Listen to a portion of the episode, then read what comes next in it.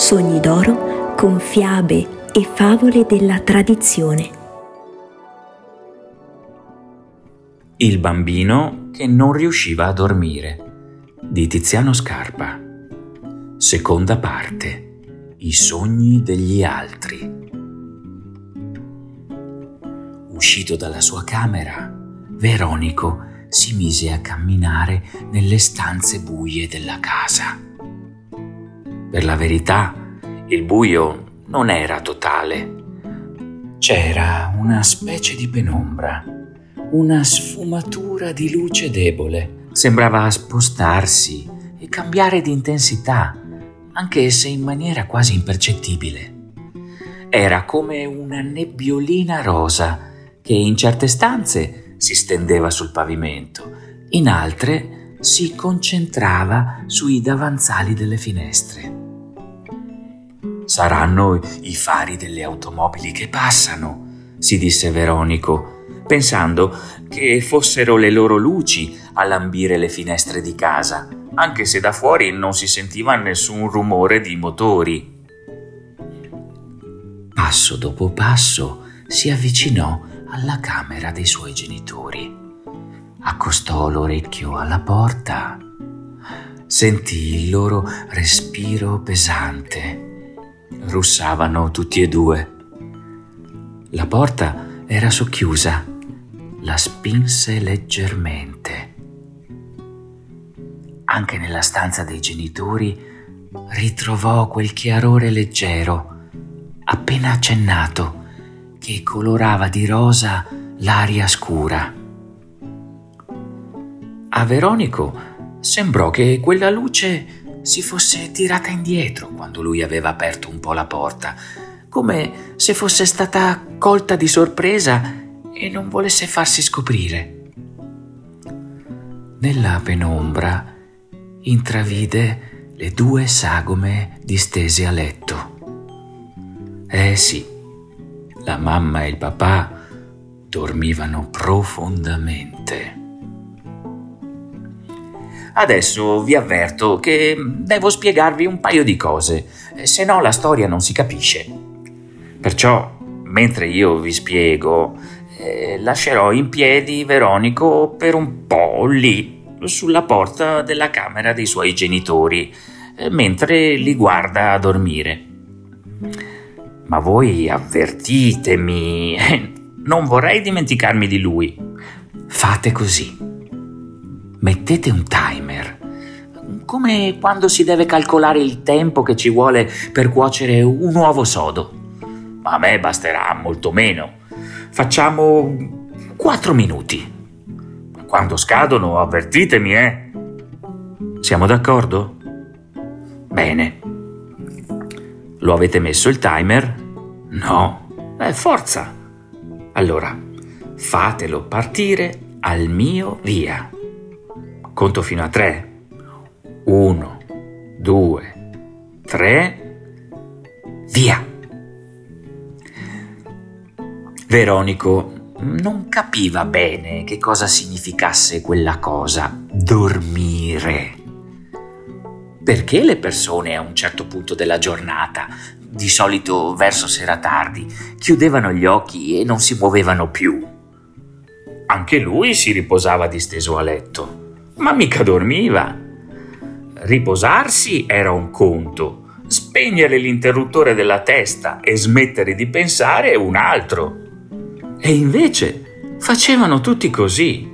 Sprecavano un sacco di ore rimanendo spenti come una radio o un computer senza corrente elettrica. Per la verità, qualcosa nelle loro teste succedeva una specie di film personale, come dei video che potevano vedere solo loro. Ogni persona che dormiva era la protagonista di un'avventura fatta apposta per lei e quelle avventure avevano un nome, si chiamavano sogni. A Veronico dispiaceva molto di non poter sognare non sapeva proprio che cosa fosse un sogno. Com'era fatto? Che cosa si provava? avrebbe tanto voluto vivere quell'esperienza. Ma come fare se era un bambino che non dormiva mai? A scuola c'era una bambina molto amica di Marco Sandroni. Gli assomigliava anche un po'. Come lui era spavalda, trattava male tutti. Un giorno però Veronico si fece coraggio, andò da lei e le disse Mi racconteresti che cosa hai sognato stanotte?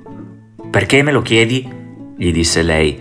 Perché ho bisogno di sentire i sogni degli altri e i tuoi devono essere speciali. La bambina non se l'aspettava e invece di rispondergli male, come faceva sempre con tutti, eh, gli raccontò il sogno che aveva fatto quella notte.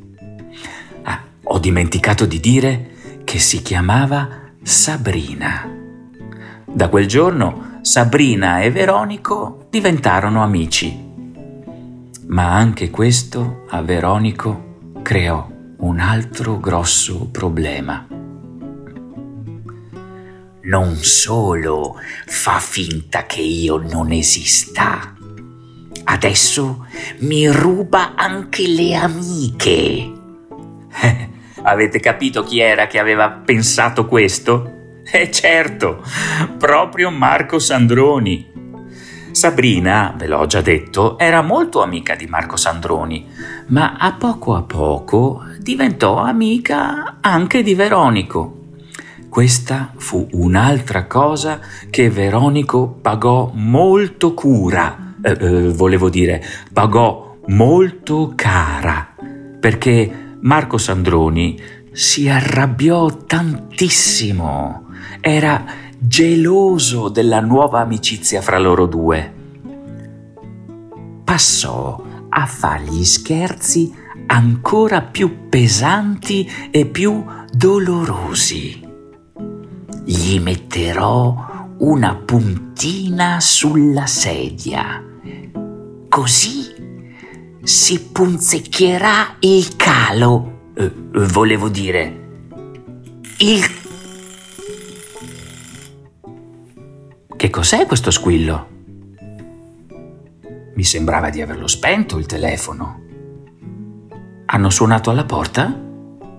A quest'ora? Ma è vietato fare visite, non lo sanno? Ah, ho capito. Ah, grazie, Grazie di avermi avvertito. In effetti, Veronico è lì che aspetta che io torni da lui a raccontare la prima notte che passò fuori dal suo letto. Non ne potrà più di stare fermo impalato ad aspettarmi, mentre io perdo tempo a cianciare. E arrivo, arrivo. Ecco che cosa stava succedendo. Staranno sognando, pensò Veronico riaccostando la porta della camera dei suoi genitori. Poi decise di fare una cosa. Tornò nella sua stanza e invece di stendersi di nuovo a letto, si vestì. Si mise le calze, i pantaloni, una maglia, il giubbotto e un berretto di lana in testa. Le scarpe per il momento non le indossò, ma le prese in mano. Camminò solo con le calze ai piedi, per non fare rumore. Si infilò le scarpe solo quando fu arrivato alla porta, alla porta d'ingresso.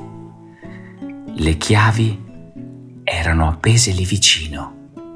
Le prese, se le mise in tasca e uscì di casa.